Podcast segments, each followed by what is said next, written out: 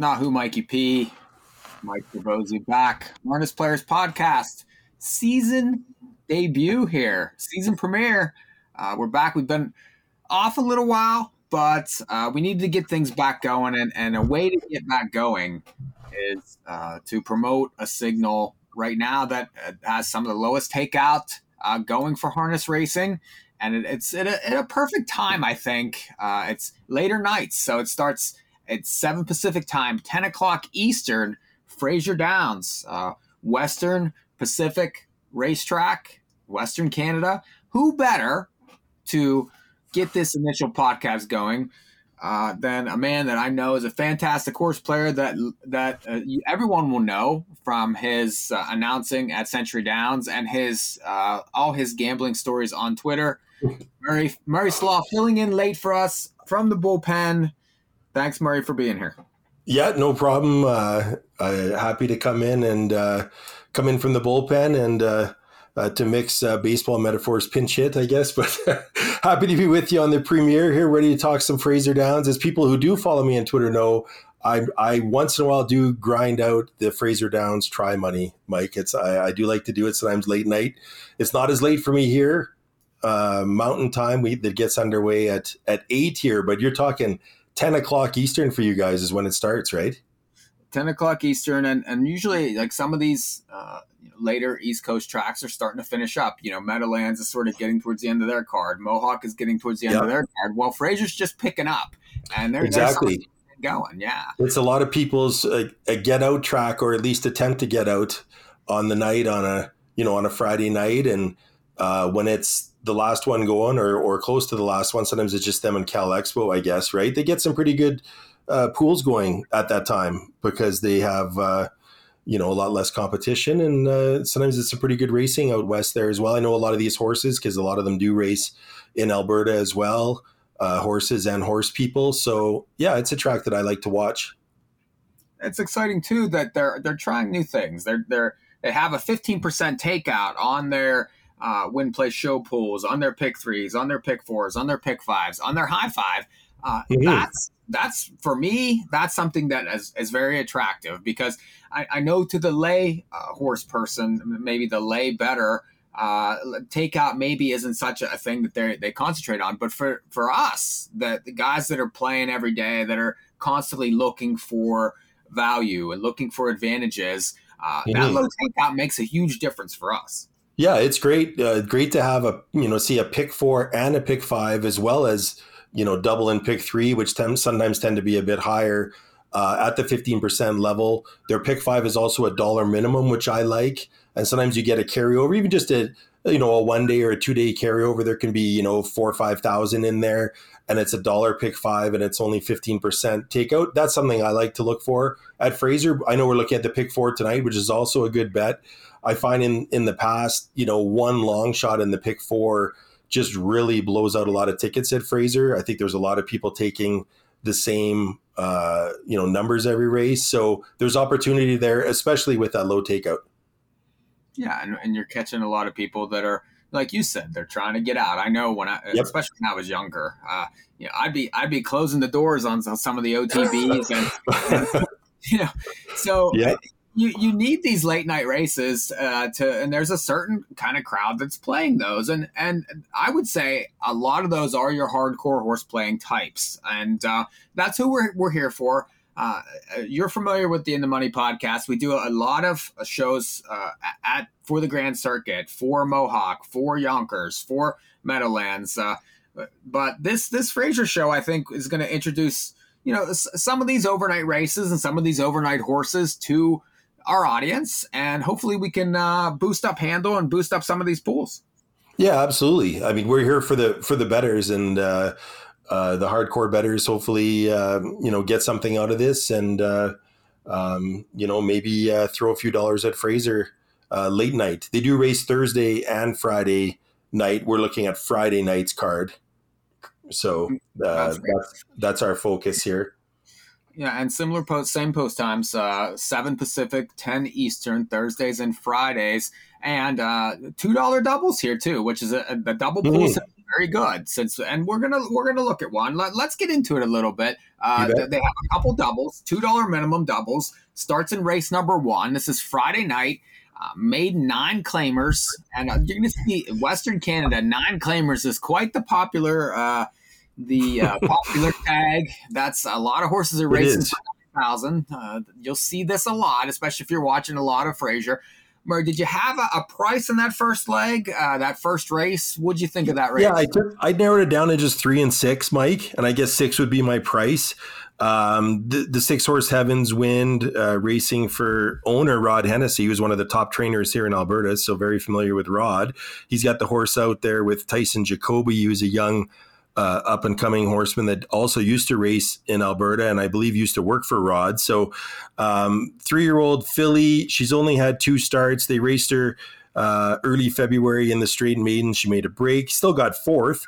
And then they raced her again in the straight maidens, and she just kind of raced even against, I think, much better horses. Now she drops in for the tag, and I think that that drop in class and the fact that honestly, I mean, she could race the 201 and 3 that she raced last time out. And that looks pretty good in here when we've got a pretty consistent you know, two three, two four type pacers if you're going to look at final times, which of course many people do. So I think she's competitive in here. I like the drop to the to the claiming uh, ranks, and I've tried her along with the three Master of Liberty, who was closing. I thought best of all last time on the outside in her last start, which was the which was um, when Kelly Hoerdt jumped up to to drive, and Kelly just does really well at Fraser. Obviously, you've watched Fraser, you've seen last year and the last few years, it's been Kelly Hoerdt and Brandon Campbell that have dominated out there. Uh, Brandon's not out there right now. I think he's just getting ready for a Century Downs meet, uh, which I will plug starting. It starts March 16th. But uh, Kelly does a nice job out there, and him uh, driving this horse and coming close last time, I came back to her. So I just have three and six in the first half of the early double, Mike. Yeah, talk about a little bit. I, I, want your opinion on horses going, moving from that two year old season into that three year old season. And sometimes a lot of improvement can happen in mm-hmm. that very short period of time. Like I'm I'm interested in horses going from two to three, and the horses that you like, both of them are, are basically uh, they're that's what they're doing. That's right. Yeah, I mean, sometimes they can come back as a, it's like an all new horse when they come back at three, right? They've had time to mature. Sometimes, you know, put on a little weight, just learn more about racing, more time to to train, you know, train them and get them get them ready. So I, I would rather have a you know a relatively lightly raced horse uh, like the six who's only had two starts and broken one of them, so really hasn't had even that much chance to race, than a horse that's you know one for 14, oh for you know we've got a, quite a few one for and oh for a bunch of starts uh, in the in the card tonight at Fraser. So yeah, that's why. I, went to those horses. I, I could I assume the one will take a fair amount of money because uh, he was parked the whole mile last time and just missed, but he's had plenty of tries at it. Um, you know, the two is is somewhat interesting but I did hold her record a little bit against her. And she got passed in the stretch last time by my three horse Master of Liberty and looked like the three just was a lot more live in the lane last time. So um, yeah, lightly raised six and and the three for me over say the one and two. I pretty much eliminated everyone else, although I guess you could look at the four as a possible price play. A four year old making his first lifetime start, not something you see every day, you know, was relatively competitive in the qualifier. I, I didn't see any, I didn't, I crossed out five, seven, eight. I didn't see anything out of those. Did you, uh, you narrow it down here in the double, Mike? Yeah, I think I'm I'm looking at a cold double here, and I, I agree on the okay. three Master of Liberty. I I just mm-hmm. uh, there's there's a lot to like here. Like you say, uh, a three year old filly here, third start back uh, since that. Uh, since turning three, I, I like that. I like the improvement last time, especially mm. Take much money in that race, but still kick 30 and two there, which on an off track, uh, I do think is, is solid. You get a, a decent draw uh, probably you know has shown the ability to be up close too, and some of these others really haven't. So from right. this post, I would think that if it's go time, that they're going to be aggressive here. And uh, now, certainly, you're not going to get 18 to one on this horse. I mean, you'll be lucky to get three to one. I think here. Mm-hmm. I think you um, might get three to one, but you're yeah, you're definitely not getting anywhere near 18 to one.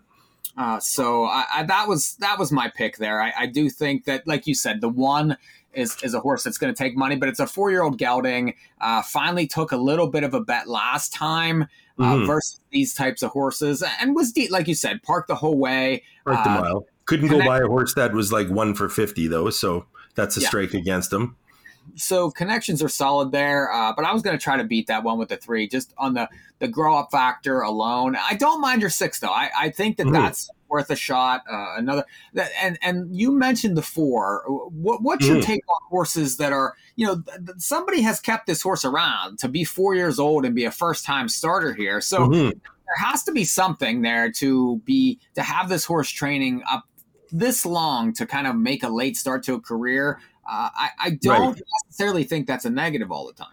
No, that would be. I mean, I've seen Eric Neihart do this kind of thing before, and they don't usually pop first time out. That's why I kind of stayed off them. But yeah, to bring the horse out at four and you've kept him for that long and and trying to get him to the races, he must have some ability, you would think.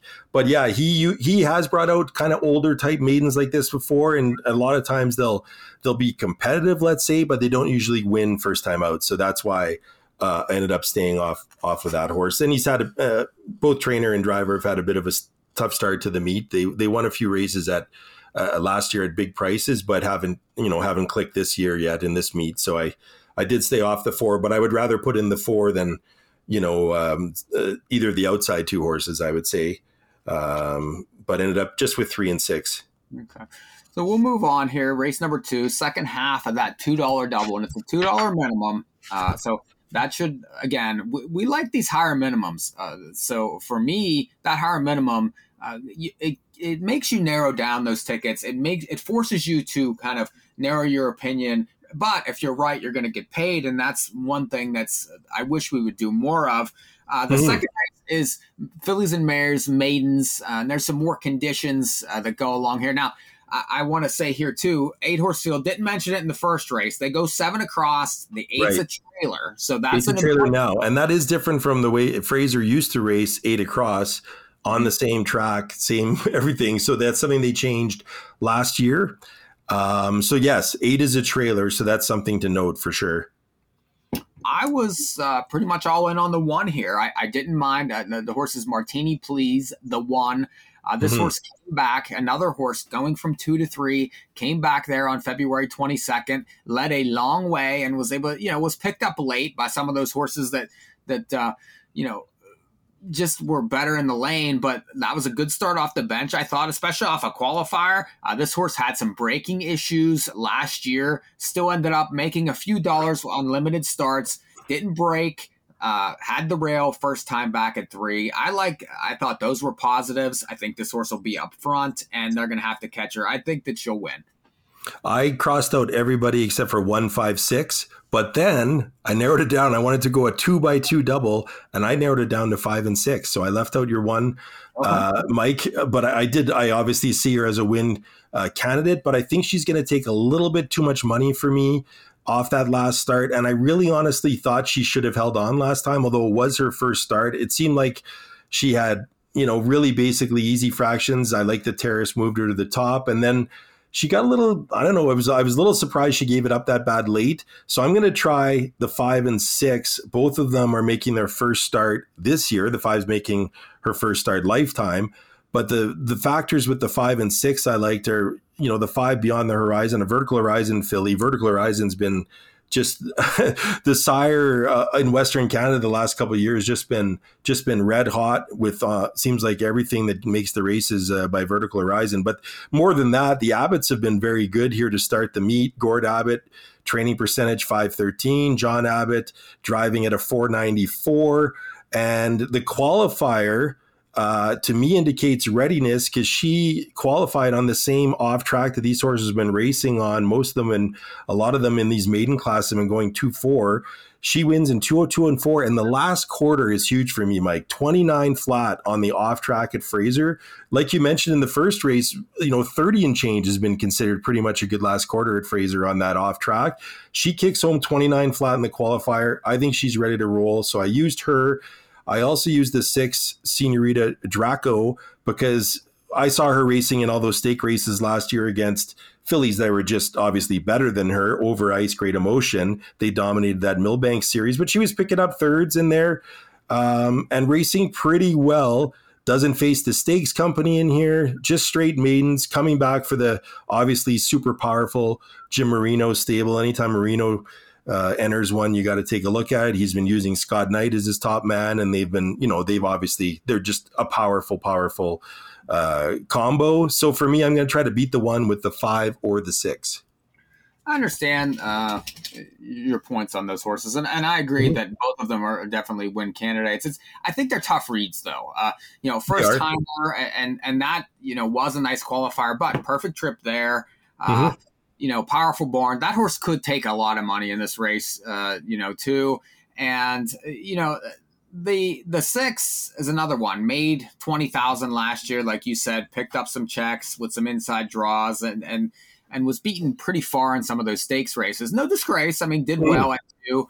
Uh, qualifier was solid, but uh, maybe these two need a race, whereas the one has, has prep and that's sort of where I wanted to go. And I, I, really didn't want to spread out. I do understand, and I do. I could get run over uh, with the one here, but I did like the fact that she was able to make that start, and uh, that could give her an advantage. But she might not be as fast as the other two, and that's going to be her issue. So those, I think that's a good double. And if if you can get that mm-hmm. right, because there's enough uh, combinations there and enough uncertainty in those two races that that should be a decent double there on Friday night.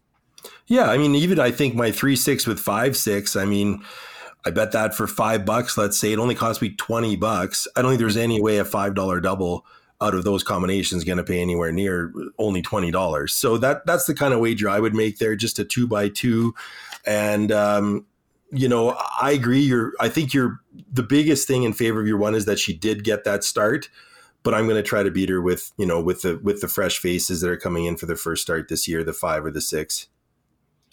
Should pay decent though. I do. I do agree. I think that early double is definitely worth looking at. Okay, so we're we, we talked about the pick five earlier, and I know we're going to talk about the pick four uh, mm. for the most part. When when now pick five starts in race number four. Uh, mm. You? I uh, the reason I don't want to spend a lot of time in this race is because I, I believe that that in high cotton is probably going to be about one to fifty in the race and and win. I don't know yeah. what you this race. I think she's going to be low. The only reason you can make a you could make a case to bet the pick five instead of the pick four is that one dollar minimum. Um, if you're able to catch the right horses later, you're just going to knock a lot more people out with a dollar minimum that you have in the pick five, as as opposed to the pick four, which is twenty cents, which is just it's kind of a strange way to do it. You know, the pick four with less legs and you got the lower minimum. But I agree, you could just take my pick four that I'm going to give out and single in high cotton in the first leg of the pick five um, and I would bet either one for a dollar. So, I mean, if in high cotton wins, then you just probably ride out your pick five. And if somehow she doesn't win, you could come back and bet the pick four.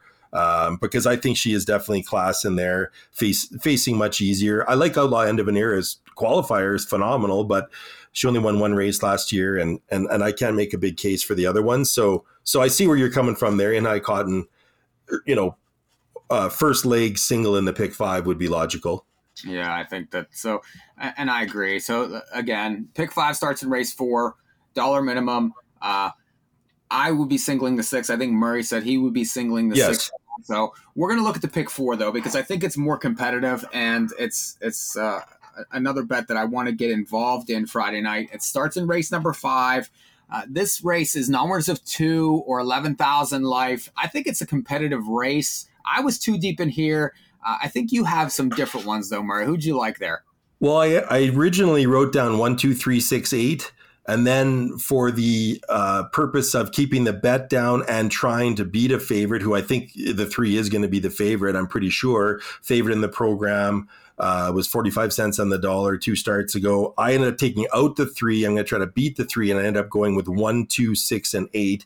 I could tell you why. You first, you could see right away why I don't like the three uh, no wins this year, one win last year, two for 30 lifetime. I tend to try to go against those, even if it's Marino and Knight. That's the scary part. But this horse, Heart of a Dragon, for me, she hasn't shown the heart or the killer instinct enough for me to just win races. So I think there's four horses in here. Although I'm stretching it a bit with the eight, that that you could make a case could beat her. So um, I went one two six eight. The one is an obvious use, even though she's raced in the maidens and moving up to non-winners of two. She's two for two this year. She gets that sweet rail trip. As she, you know, she rode the two hole each of her last two starts. If she gets a two hole behind the three, I honestly think she'll go by. So that's a that's a definite use for Glenn White. Uh, Outlaw Electric Blue, perhaps I'm showing, you know, some Alberta favoritism because I got to go with the Outlaw horse with Connie Coldhammer, but she has some very nice horses. This horse has got three straight seconds, does race against tougher here. I could see why you could put a knock on her, but I, I, like the way she's been closing and racing. So I put in the two, put in the six, pretty obvious use here for her. Uh, competitive, very competitive in the stakes last year, made 46,000. And then she's had that key initial start of the year, just like you were talking about with your horse there in the second, Mike. And uh, that's a, I think that's a pretty obvious horse you gotta you gotta use there. I think Dave Hudon's going to be aggressive with great emotion. And then I put in the eight. This is partly because I like Kelly Hoerdt's driving at Fraser. It's hard for me to leave him out. He does well and has what done well in the past driving for Randy Rutledge. And this horse was first up with a big move down the backside last time and then still only got beat by two lengths. So I kind of like that effort and she's going to trail here and follow the one. Uh, likely won't have to come first up, and may just be one of those you know sneak up the passing lane type winners that we see so often at Fraser. So I went one two six eight, and I'm trying to beat the three. I uh, the, it's tough to leave the three out of this race just because I I just absolutely that maybe she's faster than these horses. Uh, but, but, you're right. She doesn't. She's a share type. Uh, those that's my my angle for the pick four because the ones I like later I think are kind of obvious. That's mm-hmm. why I left the three out here as well. But you have the three.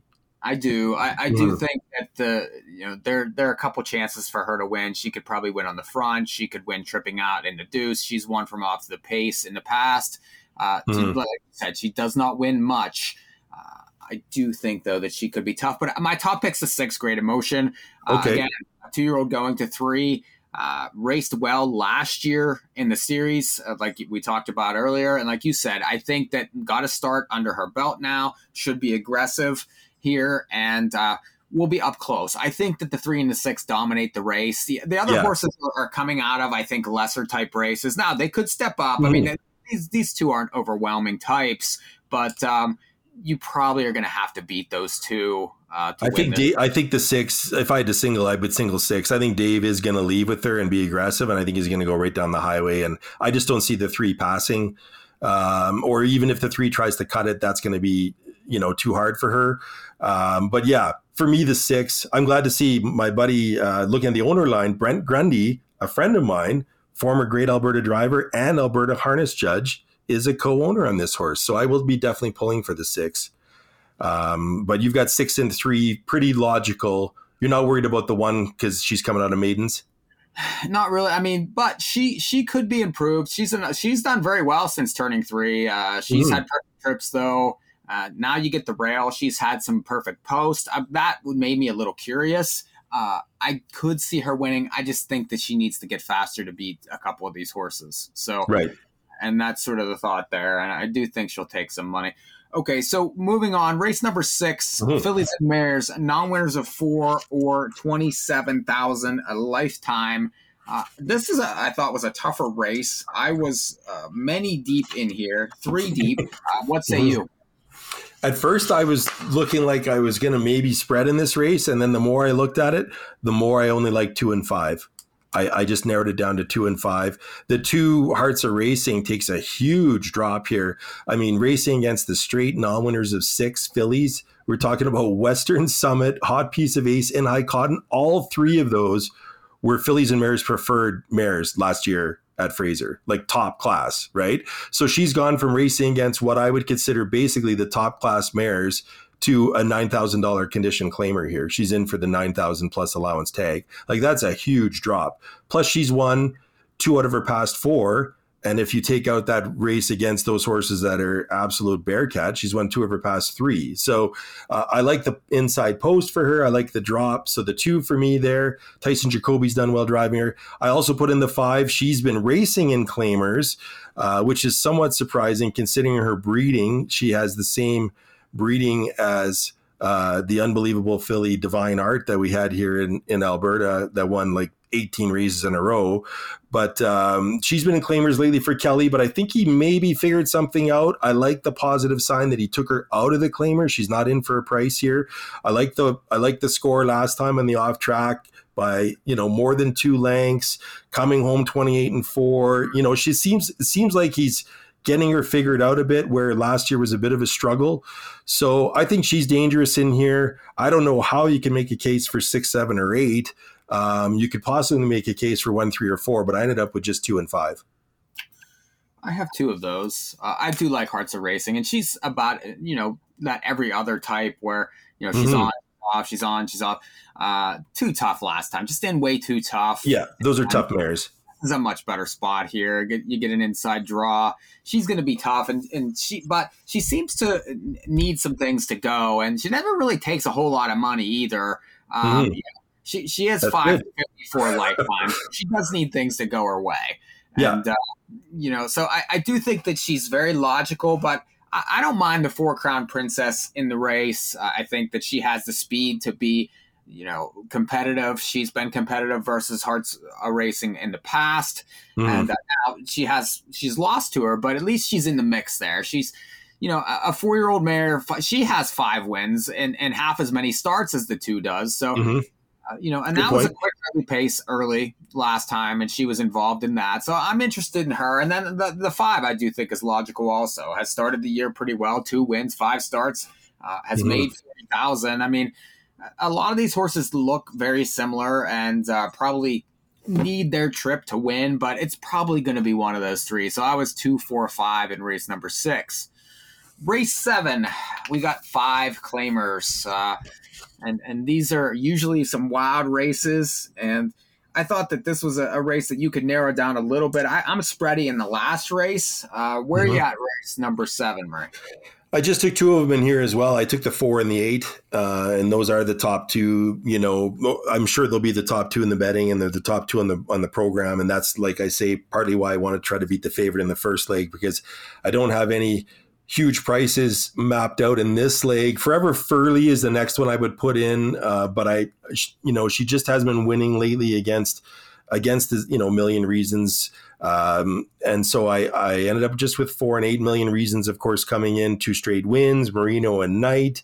Um, you know, she's they just leave her right at the five thousand level, even though she's raced higher and and raced you know against better horses in the past. So um, I have to include her. And then the horse making the big drop is the eight. Originally, I was thinking the eight was going to have the eight hole and have to gun out of there, but actually he's going to be a trailer, of course, which I'm not sure if it helps him because this this horse, this 10 year old, hasn't won that much the last couple of years, but when he has won, it's been loose on the lead. Um, so I think he's going to want to make his way to the front, but it's a pretty big drop uh, from eight down to five there at Fraser. And so I included him as well, four and eight. Um, you know, considering the three, the other horse that I thought was kind of interesting, which is you can't really make a huge case for, but you don't see too many horses at Fraser gain 12 lengths in the last quarter, and that's what the two did. And I'm going to say that that his name is Curves Are Easy on the Eyes, being a professional announcer. I'm pretty sure that's right, but taking a shot at that. But how about how about that, Mike? 29 flat last quarter gains 12 lengths in the last uh, quarter there last time, and the horse is, uh, hasn't lit the board uh, since uh, 2022 but is 10 for 26 lifetime. It's like, I don't know what to make of this horse. What, what, what say you in race seven? Well, I, I looked at that, uh, what you're mm-hmm. saying too, and, and that's hard to, to look past. I mean, with a 29 yeah. final quarter, and, and you just don't see lines like this where no. they're like last the whole way around by basically uh, for forever, and then come flying in 29 and a, and a 56 and three race. And the horse took money in the race also, which is mm-hmm. another that, that makes me very interesting because the horse had, had no business taking that money off those lines. I mean, if that's you look true. back at some of these these back lines. I mean, other than like, he'd been off since early December, right? So there's something that they liked when they brought him back. But last year, nine starts, uh, a nary a sniff, didn't make yes, a dollar, zero, and then all of a sudden shows up in a five claimer and makes up, you know, fourteen lengths in the last right. half mile at four to one. So, and the horse literally hasn't got first, second, or third in two years, but overall record lifetime has ten wins and twenty six starts. But it's a Minnesota bred, and, and probably was you know you see the horse made 100. Horse was racing Running Aces, and yeah, Right. yeah. So I don't mind those horses necessarily because uh, some of those Minnesota, I know they don't seem like they're tough, but this is a five claimer, right? So yeah, horses Just- like that that can make a talented enough to win ten races and make one hundred fifteen thousand, and that Right. take money. I have to be interested in those that's what scared me about that horse. So you have him in there? I did. I used the Yeah. two, and then I used the four million reasons, just because the horses, you know, started the year really nice here. Two wins, Mhm. three starts, uh, lots of speed, top barn. Uh, you're gonna. This horse is gonna be even money in this race. So Yes. it probably she either dominates or uh, the two comes in and really kind of produces on some of that uh, you know on the come that we're that we're thinking there. Uh, probably going to be an underlay though too with the two. I mean that's the worry there. I think Uh, I think he might be just because you don't see horses gain that much ground at Fraser very often. Yeah, so I did like that line though, and I just couldn't ignore it. So I was two four in that seventh race, and Okay. uh, I'm gonna we go on to the payoff leg. I think that this is a very tough uh, race here, and uh, this is basically the top class. This is uh, preferred types, and there's other conditions here. Twenty claiming, uh, of fifty-five thousand lifetime. Tough, tough race. Uh, lots of speed, horses that sort of been beating each other a little bit here. Where we at in this last uh, last part? I originally was going to single Gray C, and then I would have put in horses like that too in the in the third leg. But then I decided I couldn't single Gray C out of the seven holes, so I ended up with the four, five, and seven in here, which are obviously fairly logical. But it is a good competitive uh, race, good competitive mares race. I put in the four because she's the best closer. Hold on one Um, Murray. We have a we have a guest here, Anthony MacDonald. Okay. calling us, so we're gonna have him jump in. Sure. Well, Hi, Anthony. We got you on the pod here. Me and uh, Murray Slough's here. I don't know if you, I, I think you know Murray. yeah. Hey, Anthony. You doing? Good. So we were just finishing up the the Fraser portion of the pod, but you called in, so I thought, well, now's a good time. We'll finish this last race in a minute, but since you're here, uh, we we wanted to I wanted to get you on the first pod for the Harness Players podcast to to talk about the stable because uh, the stable's doing big things. Huge day at the Meadows today. Yeah, yeah, we had a good day at the Meadows. I was happy. I won a couple of races for Tim, and, and our horse won, so it was always a good day. And Tim's been doing great at the Meadows for you. Tim's a, Tim's a, a really good friend of mine. I've, I've known Tim. You you might have never known him longer than I have, but uh, he used to train horses for me. Uh, so to see you guys together and like winning races, it's I don't know. It's something that that I just uh, it, it's great for me. Like I just I can't get enough of it. I wish you guys could win every race there. Uh, but the- stable. How, how long have you guys been going now? I mean, this is what you're close to ten years. Yeah, I think we're coming up on 10 years. So, for people that are unfamiliar, uh, which most people listening to this podcast should be familiar, I know Murray's familiar. Murray's had plenty of horses with the stable, and I, I'm going to let Murray talk a little bit too because we were talking offline a little bit, and he said, you know, he he had a great experience with the stable, and, and he you know he was able to make money with the stable, and and that's something I I, I think that that you know we need to promote as a possibility. It's it's not just that that you're in it and and you're you know you're involved with the races and things like that there there are people that are doing well and making money doing this Yeah, um, Murray will probably tell you also, we don't really promote, um, you know, to be honest, if, you know, and you guys have been around horses long enough, if you bought 10 horses, how many of them are really realistically expected to make money?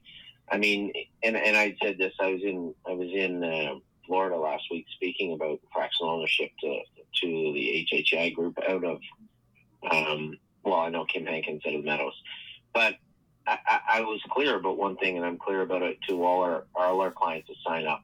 You know, if you want to have fun, I think fractional ownership is wonderful. As a whole, I, I, I'd have to disagree with you. I think that uh, horse racing as a whole is a terrible investment. And there's nothing wrong with that. You know, people hear that, and they shudder, and they laugh. And they, it, we've missed the boat on, on what horse racing is, especially in the 21st century. It is the cheapest form of entertainment possibly on planet Earth as far as mainstream, mainstream sports and entertainment go. You get a chance to come out to the barn. Well, I guess Murray didn't, but he, he can tell No. you how we work at uh, at keeping keeping our, our clients informed and making sure they understand what their horses are doing at all times, whether they're um, you know close enough to feed them carrots or whether they're on the other side of the world. And I think that's very important. And and building that community spirit and allowing people to become a part of horse racing and fall in love with the game that we did, not just about the horses and certainly not just about racing, but being a part of something big like the stable is is is really impressive. And that's something I didn't I didn't foresee happening when we when we built the stable. It was about racing. It was about coming to the barn. It was about being part of a, a group or that family mentality. But I didn't see it becoming what it what it has over the last little while. It it, it truly is uh, humbling to watch it take place on a daily basis for sure. Well, yeah, I can I can speak to my experiences. It's what everything Anthony said. I, I, I didn't buy in to try to get rich or or because I thought every horse was going to be, you know, the the next coming of Somebeachsomewhere. Certainly anything like that. But what the reason that I did well in it overall, and I had a good experience whether I made money or not, was that I bought in on some of the lower uh, priced uh, yearlings when you first bought them at sales, specific, specifically a lot of Ohio breds out of the Ohio sale. And a lot of their sh- their shares were pretty inexpensive when you guys first got them, and I bought in on those. And then they a lot of them did quite well, um, and they raised for a lot of money in Ohio. So usually do okay on purses, but then sell this. And then I sold a lot of the shares for just way more than I paid for them originally, right? Which is which is which is pretty fun. Like, I mean, I never thought when I was a kid wanting to own a horse that I'd be able to go on a website and basically, you know, trade trade shares back and forth, buy, sell, do whatever you want all on a website. Didn't even have to talk to anyone or or go in and fill out a bunch of paperwork. You know what I mean? It was, I mean, you have to have a license, of course, but that was a lot of fun for me. Uh, the constant updates are great. Uh, being able to watch you guys train them on your own track and see all of those training miles with the drone cameras and everything that you guys have. I mean, that's phenomenal. Um, those are some of the things that I remember. But yeah, the reason specifically I did well was was you know was those Ohio breds, honestly, and that was a strategy that I adopted. I think uh, maybe a few years before other people maybe kind of noticed how well you were doing in Ohio. Yep, and I think Ohio is is uh, a bit of a unique place. Probably a big reason that my wife and I, my kids, spend a little more time here right now. It, it has nothing to do with any dislike for any other jurisdiction or, or want or need to, to get out of Ontario. Mm-hmm. Opposite. I think the want and the need was to grow the stable. And when, you know, the person, you know, my brother driving the horse is a leading driver in Canada, and we have, you know, trainers like, like Harry Poulton and, and obviously a good friend of mine, and Dominic Ledoux, very responsible people and very sharp horse people, there's less of a need for me to be over there. I always want to gravitate towards the younger horses, and we often mm-hmm.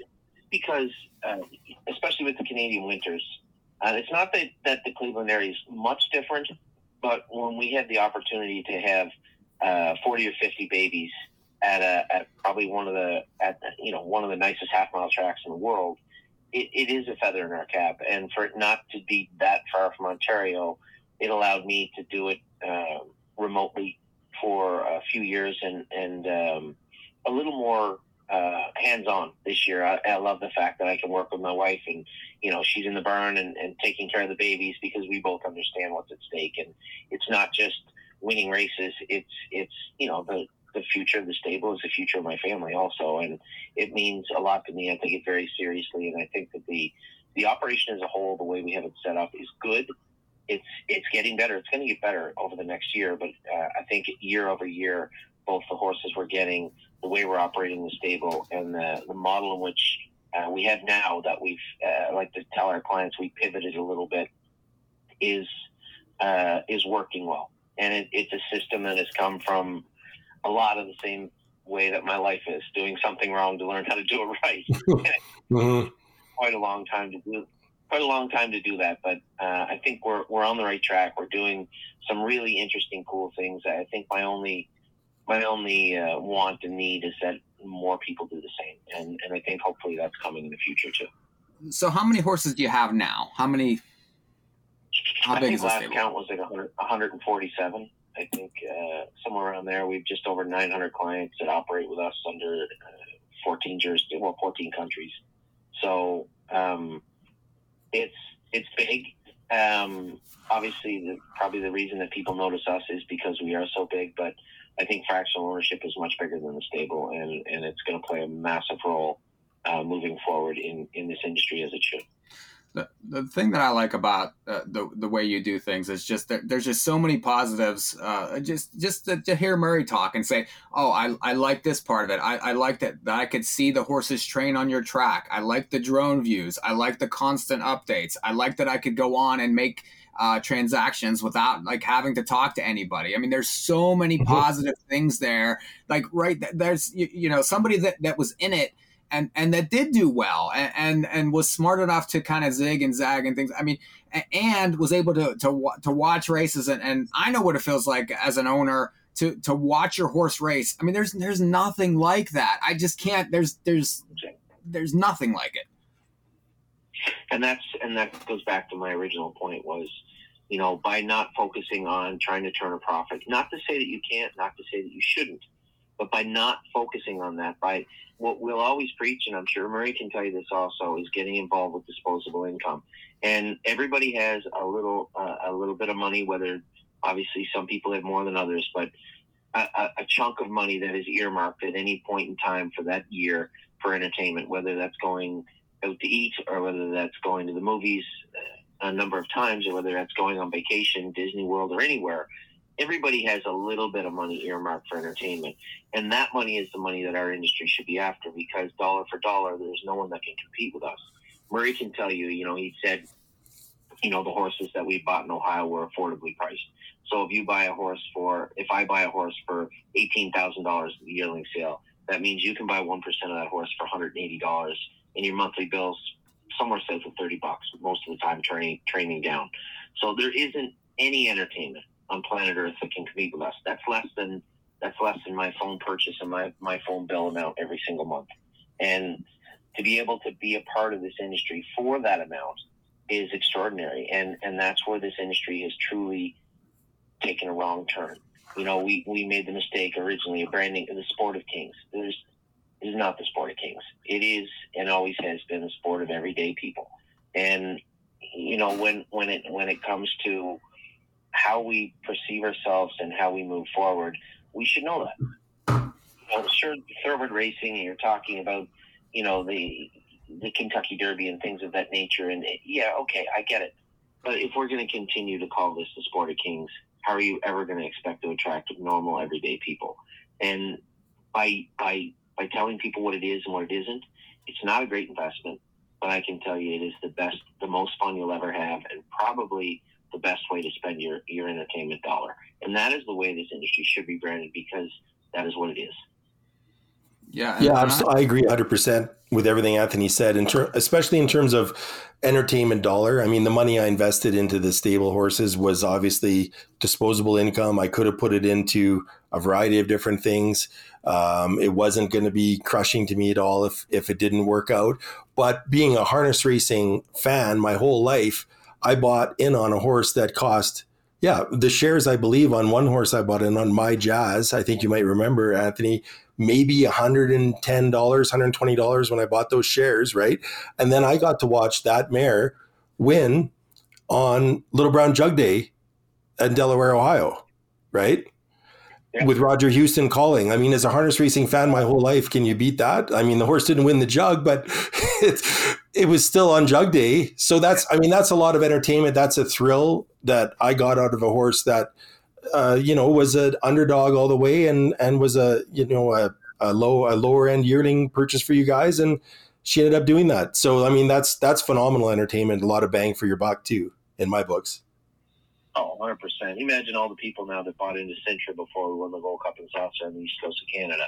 Oh, absolutely. Or, you know, just you know, and way back when, when, when my wife and I, of course, we picked out and trained down, raced in the Hambletonian eliminations. I mean, it, it's just, it's this. This is a, a, wonderful sport full of lots of highs and lows, and for an avid sports enthusiast, it is, it is a, a tremendous, tremendous sport, and we need to simply, you know, we need to simply allow society to become to become part of the sport. And we just had done a really terrible job doing it.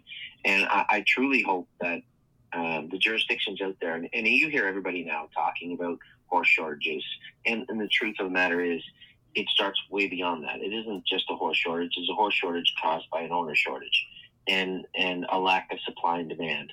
And until we start to address some of the core fundamental problems with this industry, it's only going to get worse. Well, I would say is as far, and, and that's absolutely true.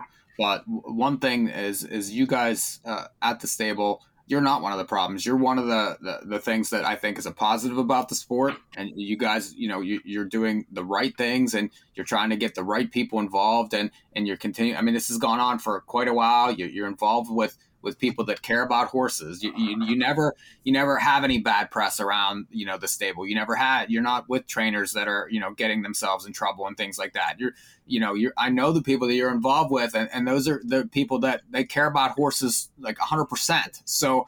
I, you can't. I can't say enough about that. Those are the people that I want to be involved with, and, and you know, if, if I'm going to be an owner, I, don't want to have my trainer be, you know, dragged through the, the thing saying they're cheating and things like that. Stuff like that is just you know you'll never see that around you guys. And, and i think that that's something too that that is a positive and, and that people need to know because you get that that bad press the bad stigma like you're saying all these problems around racing. Well that's not that's not what we're talking about here. Like we're talking about the positive things. We're talking about the things that we want to be involved in. And you can be involved in for a very you know a small investment and uh, you know get a lot of the positives out of it.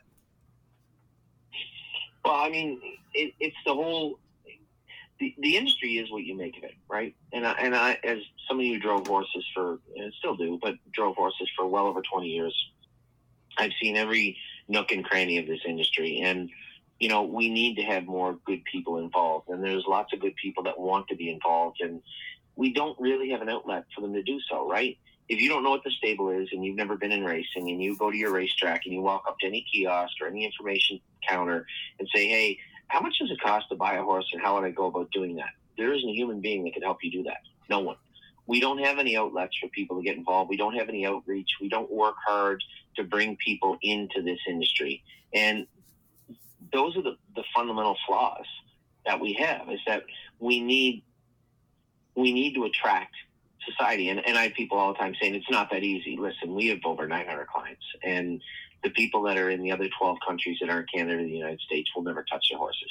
If I can convince a guy in Germany to buy a piece of a horse that he will never see with his own two eyes, other than on a TV screen, then anybody can get people involved in this industry. And there's a ton of people that will easily look at what they get for that small amount of money that they put in to buy a piece of a horse. And take a look at it. I mean, the one thing is, is that you know, as Murray was saying, we try to be as transparent as we can, right? We try to show, shine a light on everything, whether it be pieces of the bill operation or, our equipment that the horses race, uh, use to race, or the tracks they race at. All the information that we give our clients, we try, we try to do the best we can to disseminate all of it because that's what other people, that's what people are after. Also, you know, there's lots of times where I'll go on and talk about shoeing changes we're thinking of making, or equipment changes we're thinking of making, or why we castrated a horse, or what cryoing a splint means. These are all things that people people love to soak all this stuff up. And most trainers are, are good people. If you if you asked a trainer to walk into a bar and talk to any of the people in there about buying a horse, they couldn't do it. But if any one of those people walked into a trainer's barn and spoke to them, they'd probably talk to them for hours because most people you know, we're we're we're immersed in the horse racing side of horse racing, but enjoy having people around. Harry Poulton's a perfect example. This is a guy that is very, and I mean this in the nicest way, but very reclusive, right? He focuses on the horses and the barn, and is not a type of person that will go out and and you know just talk to strangers and be in a, a very social way. But you can take any number of people and put them in Harry Poulton's barn and I have them ask him questions, and he'll sit there and talk to you all morning.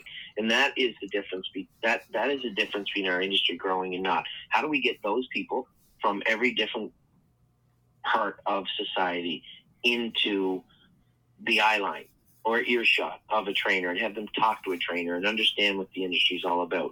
We, we don't do that. There's no way to do that. You're not going to see people drive up to First Line Training Center, open the door, get out, and just walk into a stranger's barn and stop talk, start talking to them we as an industry owe it to ourselves and our horse people to do a better job to allow them to uh, interact with with people in society, and we we don't do that, right? What racetrack holds holds meet and greets with with trainers?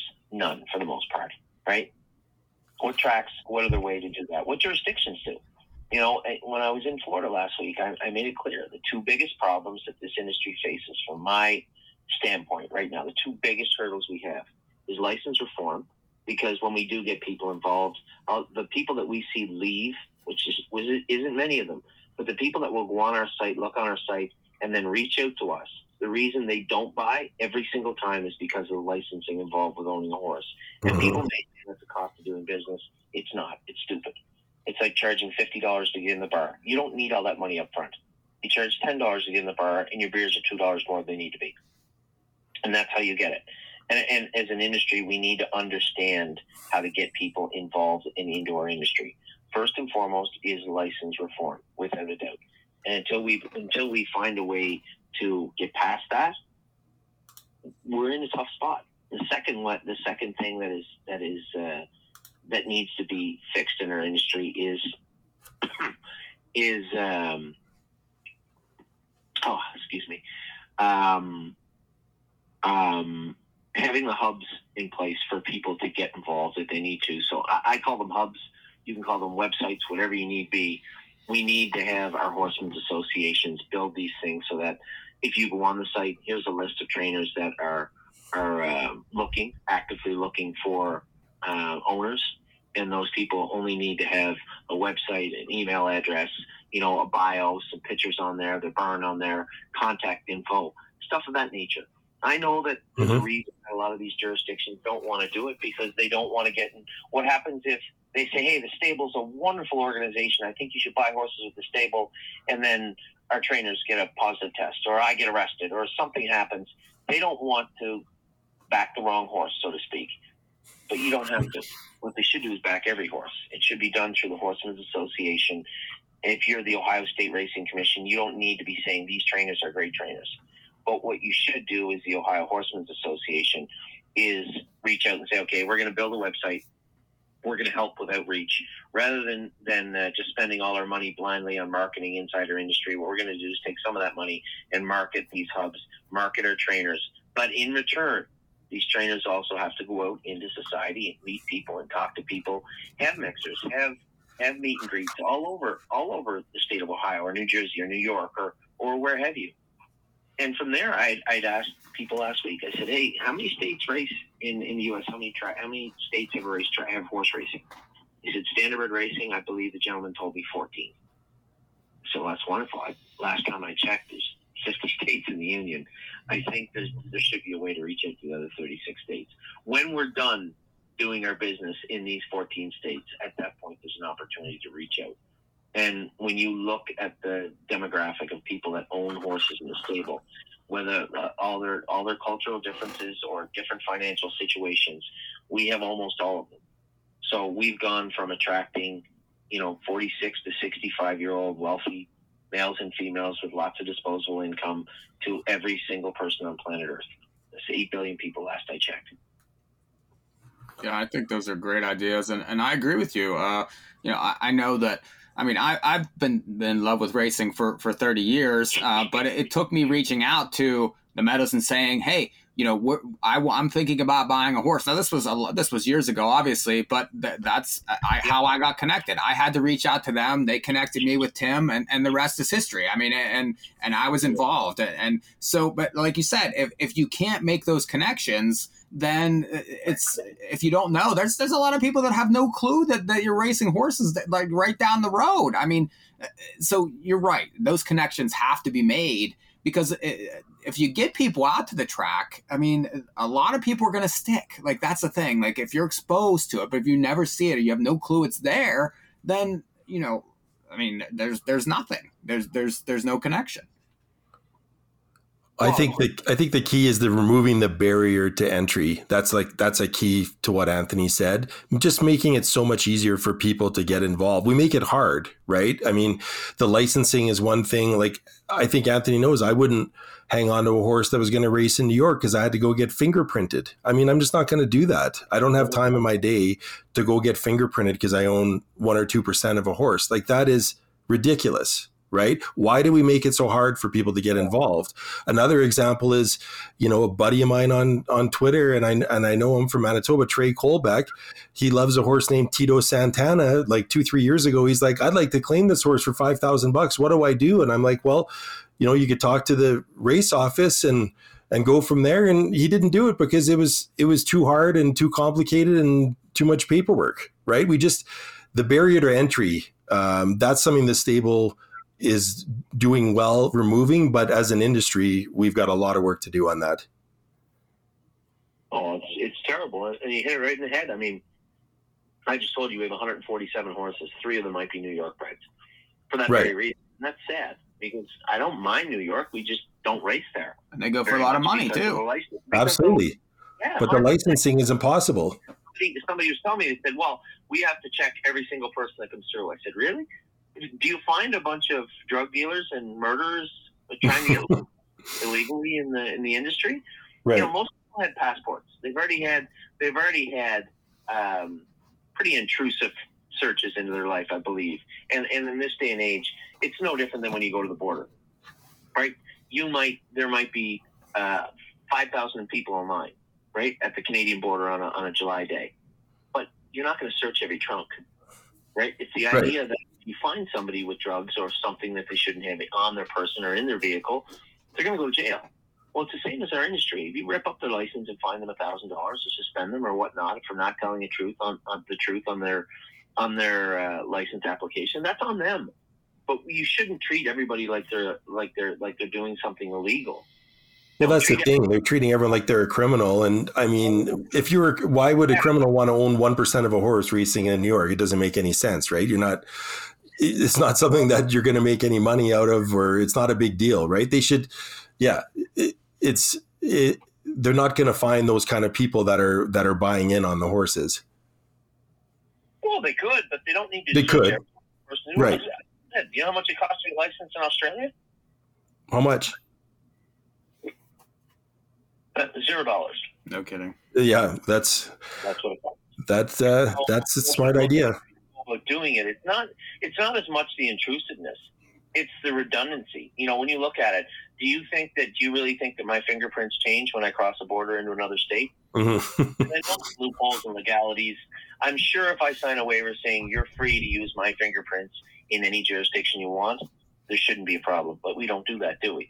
Right. You go to New York, you got to get fingerprinted. You go here, you go there, you have to get fingerprinted. They don't fingerprint anymore in Ontario. It's not necessary. It's ridiculous. Right. In this day and age, in this day and age, you should be able to investigate anybody you want, almost just in social media if you want to. And as far as saying you need to do a background check on every single human being that is licensed, of course you don't. Tell me how many you've caught lying, or tell me how many you know serial killers you caught trying to get licensed in the state of New York and New Jersey over the last twenty years. Like, come on, let's, let's be honest here. It's a cash yeah. grab what it is, and it's costing our industry dearly. And and you just don't understand. They don't understand that. And there, there's no argument to be made to tell me that you have to front load so much money for a Canadian client.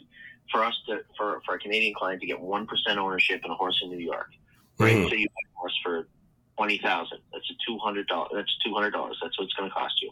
Okay, that same person has to get fingerprinted have all those cards, have everything done, it will cost you over two hundred dollars Canadian to get your license for one percent. Exactly. Have to.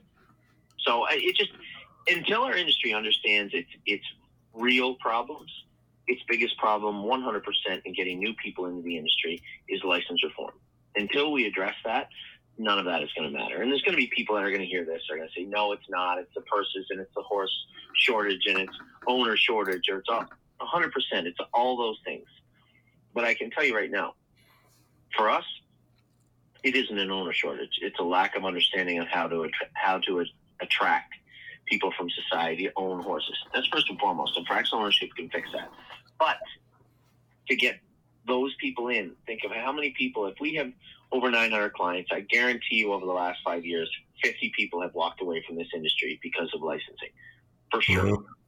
That's more owners than most barns have right now. Right. And we lost them because they just don't want to get licensed. You might say, well, if you don't want to pay $200 for licensing, you shouldn't own a horse. Why not? I, I, don't, I, don't, understand that. It makes no sense to me. That's like saying, well, I, I charge $10 for Pepsi at my machine, and if you don't, if you're not that thirsty, then I guess you're just not going to get Pepsi. I guess so. I can assure you what's going to happen, and no one's buying your Pepsi. That's what's going to happen. So and it's it's it's the sad reality. It's just it's the biggest hurdle in racing, and nobody talks about it right now. They don't understand. Now, so if people want to get involved, um, obviously go to the stable.ca website. I know you're very accessible via email. Um, you know, lots of horses for sale right now on the uh, mm-hmm. on the stables website. Any anything that uh, that you want to promote horse wise? Uh, no, I mean when it comes to our horses, I think everybody should have all the information they want. I mean, I'm always sheepish about about plugging horses in in February or March or really any time because it's such a it's such a fickle industry anyway. I mean, who's to say we raced two horses tonight in Ohio that I thought were you know, they had a lot of upside as young horses, and it just seems to me like after tonight, anyway, and maybe that'll change in the future, that they just seem rather ordinary. And until they get to the races, until they see the starting gate, until they race in a race with other horses, you really don't know. Some horses that I didn't really hold in that high regard have got to the track, seen the gate, and really come to life. And other horses you just thought were going to be very good turned out to be rather ordinary. So it's really hard for me to to get behind horses at this time of year we're going to put all the work into all of them. Everybody can watch that take place, and then you know do your due diligence. And, and if there's something you're looking for in particular, I'm happy to help. A filly, trotter, pacer, colt, whatever, mm-hmm. uh, a certain jurisdiction, certain color if you want. But when it comes to hey, which one do you like? Be forewarned, Anthony's not that good at picking them. well, I'm looking at the site right now. It looks like uh, there's quite a few uh, two year olds on on the site, and shares are, available. Yeah. Any uh, like I, I, know you, you guys have done some big ticket. You talked about Sintra, some of these bigger ticket type um, purchases. Um, uh, still plans to keep doing that sort of thing. Yeah, um, you know, we always have a large group of people that are after racehorses, so we'll accommodate them best we can it's hard to acquire horses right now. We sold a few horses over the last couple of weeks, and we'll continue to do that as we get through the spring. I think we're always trying to find a better way forward, and it's not easy. You know, there's a million different ways to do things, and I, I just think that from year uh, year over year, it changes a little bit, right? And it seems like when I look at that, when I look back at racing ten years ago, it seems quite a bit different than it is today, and um, maybe that's just the way that we operate. Maybe that's the model we have, but we always try to stay on the front the front end, right?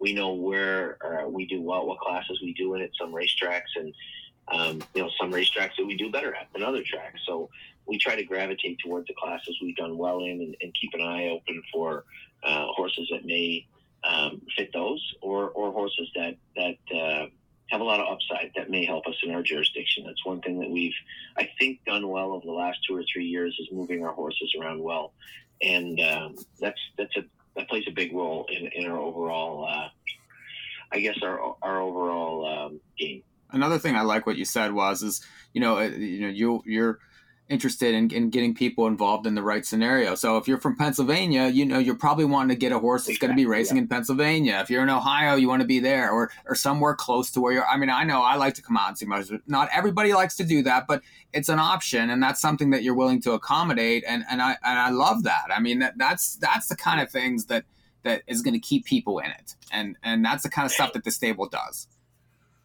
Well, I mean, when you look at when you look at what you want as a society, right? Uh, we we try to emulate what we want, and unfortunately, this industry is not being very accommodating to the average person over the last 20, 30 years for the most part. And you know, when you know, as you were talking about before, the back end of a site, we try to make it easy for people to maneuver around a site because that's what a site should be like, right? If you go to a website, if you go to Amazon or anything else, they're always trying to make the the experience more user friendly. It's the same with us we are trying to make it easy for somebody in Pennsylvania to buy a Pennsylvania brand. We are trying to make it easy for you to call me or email me if you want. And if you want to see which horses we have that are racing and how they've been doing, we try to make everything as accessible as we can. And I love when somebody that knows nothing about racing calls me on the phone and asks me questions. And I ask them to go on our site almost to rate it have a look around and tell me what we're missing, tell me what we're doing right or what we're doing wrong so we can improve the experience for everybody moving forward. And you just don't get a lot of that in the industry. It's almost like here's your food. If you don't like it, too bad. And it, it's, I, I just think we need to expect more from, from horse racing. We need to do more, and we have the availability to do it. These, these aren't ridiculous thoughts and, and, and you know, ridiculous wants from people. I, I, believe our industry should be more accommodating to society. And if we do a better job of making it a comfortable place for everyday people, people that know lots about racing and people that know nothing about racing, to move around in, I think you're going to find attendance start to climb again. Now, I'm not I'm not going to come on here and tell you it's going to be like it was 40 years ago. You know, you hear all the the people that had were around in the 70s and 80s, and, and they call it the heyday. We're not going back to the heyday. It's a different heyday, but it can still be a, a wonderful industry for everybody again, and it still can experience growth. It's just going to take hard work from from a lot of people that don't mind hard work in this industry, and I'm happy to help when I can. But thestable.ca I think is a wonderful tool, but on its own, it's not going to make it. And I really hope that jurisdictions and trainers and everybody out there that are stakeholders in this industry work towards you know, it doesn't have to be the stables model. It doesn't have to be my model. It, it just has to be your model. But it really should have, we really should have fractional ownership available to trainers and to people coming into this industry for sure. Well, I, I love the attitude. I love um, the operation, uh, you know, and, and I just, you know, I love promoting it. So, and it's it's been great, like uh, you know, get involved with you guys, and, and we're gonna have more from the stable here. Uh, uh, on you know, we started the newsletter this past week, and and I really haven't talked about that right really so far on this podcast, but uh, the, the, weekly newsletters you know been going out now to, to start to promote and, and we're going to have the stable big time involved in that. We're going to try to get you guys uh, you know definitely have you on the podcast maybe some of the trainers uh, some even some of the owners and things. Uh, having murray here was was was very uh, garnett was supposed to be here. He's involved with the stable also. So uh like the, you know so his, his wife's sick but he had to take a little little uh you know he couldn't come tonight. But just having everybody to promote the stable um, you know, I think I, you know, I can't say enough about it, and I'm, I'm really happy to have you here and to be able to, to talk about it more. And I'm, I'm sure we'll be be getting you on for more, especially around the summertime when some of these horses really start to kick in. Uh, so, any final thoughts? Yeah, listen, I, I, I'm I'm um, I try to be optimistic as I can, and, and I think that you know I can't say enough. Uh, and and again, I hope you do have a number of our clients on, and, and I hope they can give their their perspective of, of uh, you know their experience with the stable. Me talking about it, obviously, this is something that I hold near and dear to my heart because my wife and I put this together. Have been working tirelessly on it over the last decade, but I really, if there are trainers out there that want to open fractional ownership stables and want to move forward and try and get more people involved in their stable, we'd be happy to help. And and um, I hope that that other jurisdictions, whether they hear this or they, you know, they can see it in print. Um, you know, over the next year, I'm sure we're going to be we're going to be doing some uh, outreach of our own uh, inside and outside the stable and uh, outside the the industry, and, and I hope that uh, the jurisdictions follow our lead because you know this is a wonderful industry and, and it is shrinking. Everybody knows that. It's, it's not a horrible thing right now, but as as we start to um, get a better view of what we need to do in the future, I really hope that fractional ownership plays a major role in the expansion of, of horse racing. I do as well, Murray. Anything you got? Anything left for Anthony? I just, I think, uh, very well said by Anthony. I just wanted to say from personal experience, if someone's interested, definitely get a hold of Anthony. I can vouch for the fact that he absolutely does uh, respond to emails um, which is usually a pretty easy way for people to kind of break into something, send someone an email, ask a few questions, right? So uh, I don't think Anthony minds if we give out his email. I think we should probably do that. Is it just Anthony at thestable.ca? if you can't get a hold of me, you're not trying very hard. Yeah. So, No, he's he's very very good at responding. on the website. Yeah, I mean it's the one that I'm talking on right now. It's my cell phone number, and the email is the only one that I have. So Exactly. I'm happy to answer questions all the time to, to anybody that wants uh, wants to ask, regardless of what it is. And um, you know, I, I appreciate you guys having me on, and, and I do look forward to working with you in the future because you know, anytime we can um, promote our industry, anytime we can bring news inside our industry or outside our industry, I think it's very important. And and uh, obviously, you guys have done a great job and continue to do a great job. And looking forward to being involved with you in the future, also. Awesome. Well, appreciate having you. Uh, I'll certainly be in touch with you, and uh, we're going to finish up this this pod here. But uh, thanks for uh, for coming on. Yeah, thanks a lot, Anthony. My pleasure. Anytime. All right. Take care, guys. Yeah. That was Anthony MacDonald, and he was, I thought, fantastic. Uh, just you, you talk about somebody with passion. I mean, holy man! I mean, Right. like, who has more passion than that guy about harness racing and about fractional ownership? about Well, not- Not just passion, not just passion, but a lot of excellent points. Like just a lot of good information there. I think, Mike, that the average person doesn't realize. You know those licensing issues, that barrier to entry, the different way of thinking about things. Right? I mean, having a list of trainers that are looking for horses uh, at your tra- on your track's website. Like, how simple is that? Why, you know, that should be that should be the case uh, across every jurisdiction. You know, I mean, good information for sure. Because how, otherwise, how do you how do you find a trainer to buy a horse with? Like, not many people are going to walk around the barns uh, and they've never been back there and just talk to people. That's not going to happen, right? You need some sort of, you know, uh, introduction and and uh, and some some help. And that's why I said, if you're interested, just email Anthony because he he'll give you the information. But at a local track, there should be a list of trainers that are looking for horses on the, on the track website. Why not, right? Absolutely, I love his ideas. I love his ideas with licensing too, because I've Yes. experienced that also. I mean, and and he's he's not wrong about any of that. And No, and, he's right. I, I went through the New York thing myself. Like I said, I said I'm going to sell this horse, and I, I basically emailed them said I've got to sell this horse. He's going to New York. I'm not going to fill. I'm not going to do their licensing. I'm not going to get fingerprinted. And I'm not going to spend, like he said, two hundred dollars to race a horse that I owned one or two percent of. It just doesn't. It didn't make any sense in any way, and it was basically a slap in the face. And I mean, if if they want people to participate, then make it so that they can, right? I mean, it's you're just stopping people from getting involved. Well, Anthony jumped in right at the end of our pick four discussion. Fraser. So if you're interested in, in what we, we we did, Hopefully, we did people are are hanging uh, hanging on to hear how I finished off this pick four, Mike. Finish off the pick four and how I finish off the pick four, and we'll finish it up real quick. Uh, who'd you have in that I- last race? I did take I took the four five seven. As I said, I was just saying four Mystic Shadows the best closer right when Anthony came on. So I'm looking for her to be the closer, whereas seven Gracie may be more of a front end type.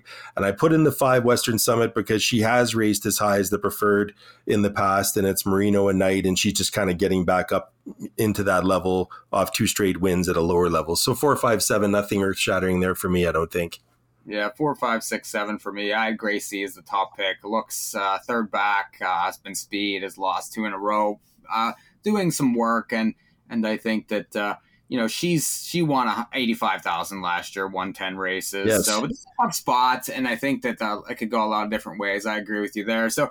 Uh, you can catch my tickets on NahuPicks.com. I'll throw Murray's ticket on there also because he was so kind to uh, come on and do a, a late minute uh, impromptu. And, and I thought it was, he stuck around for Anthony too which was was great. And I, I really appreciate having you here Murray as far as you know with your your uh, extensive knowledge of Western Canada racing uh, your your your time with the stable and your perspective on that was fantastic. So I thought that was great. Uh, you, you got you, you mentioned Century Downs coming soon That's right, March 16th. So just about a couple weeks away. Uh, we start off with our harness racing season at Century Downs. Start off with just Saturdays, and then we move to Fridays and Saturdays. Um, I believe in April. So Saturdays at uh, at 1:15. Um, March 16th is going to be opening day. I can't wait. I'll try to remember how to call a race, and um, yeah, looking forward to that. Hopefully, people will be able to to tune in uh, for some uh, some other Western Canada harness racing at that time. want to mention a couple promos that Fraser has at some of your ADWs. I know if you made it this far, an hour and 13 minutes, uh, 10 times points at TwinSpires on Fraser, 10 times points at XpressBet on Fraser. Go to BC Racebook and their player portal. Lots of good uh, information on Fraser and uh, NahuPicks.com inthemoneypodcast.com. Check out all the Thoroughbred podcasts. Well, you see, the Harness podcasts are back, and we're going to be back every week. We got the support of the stable. Check out the newsletter. That's starting every week. So if you haven't subscribed to the newsletter, you can do that several ways. Uh, go to In the Money Podcast, go to NahuPicks.com, get that newsletter every week. Thanks, Murray. Appreciate you. Thanks, Mike. Uh, enjoy Fraser Friday night, guys. Get in on that. 10 o'clock Eastern Time. See you next time.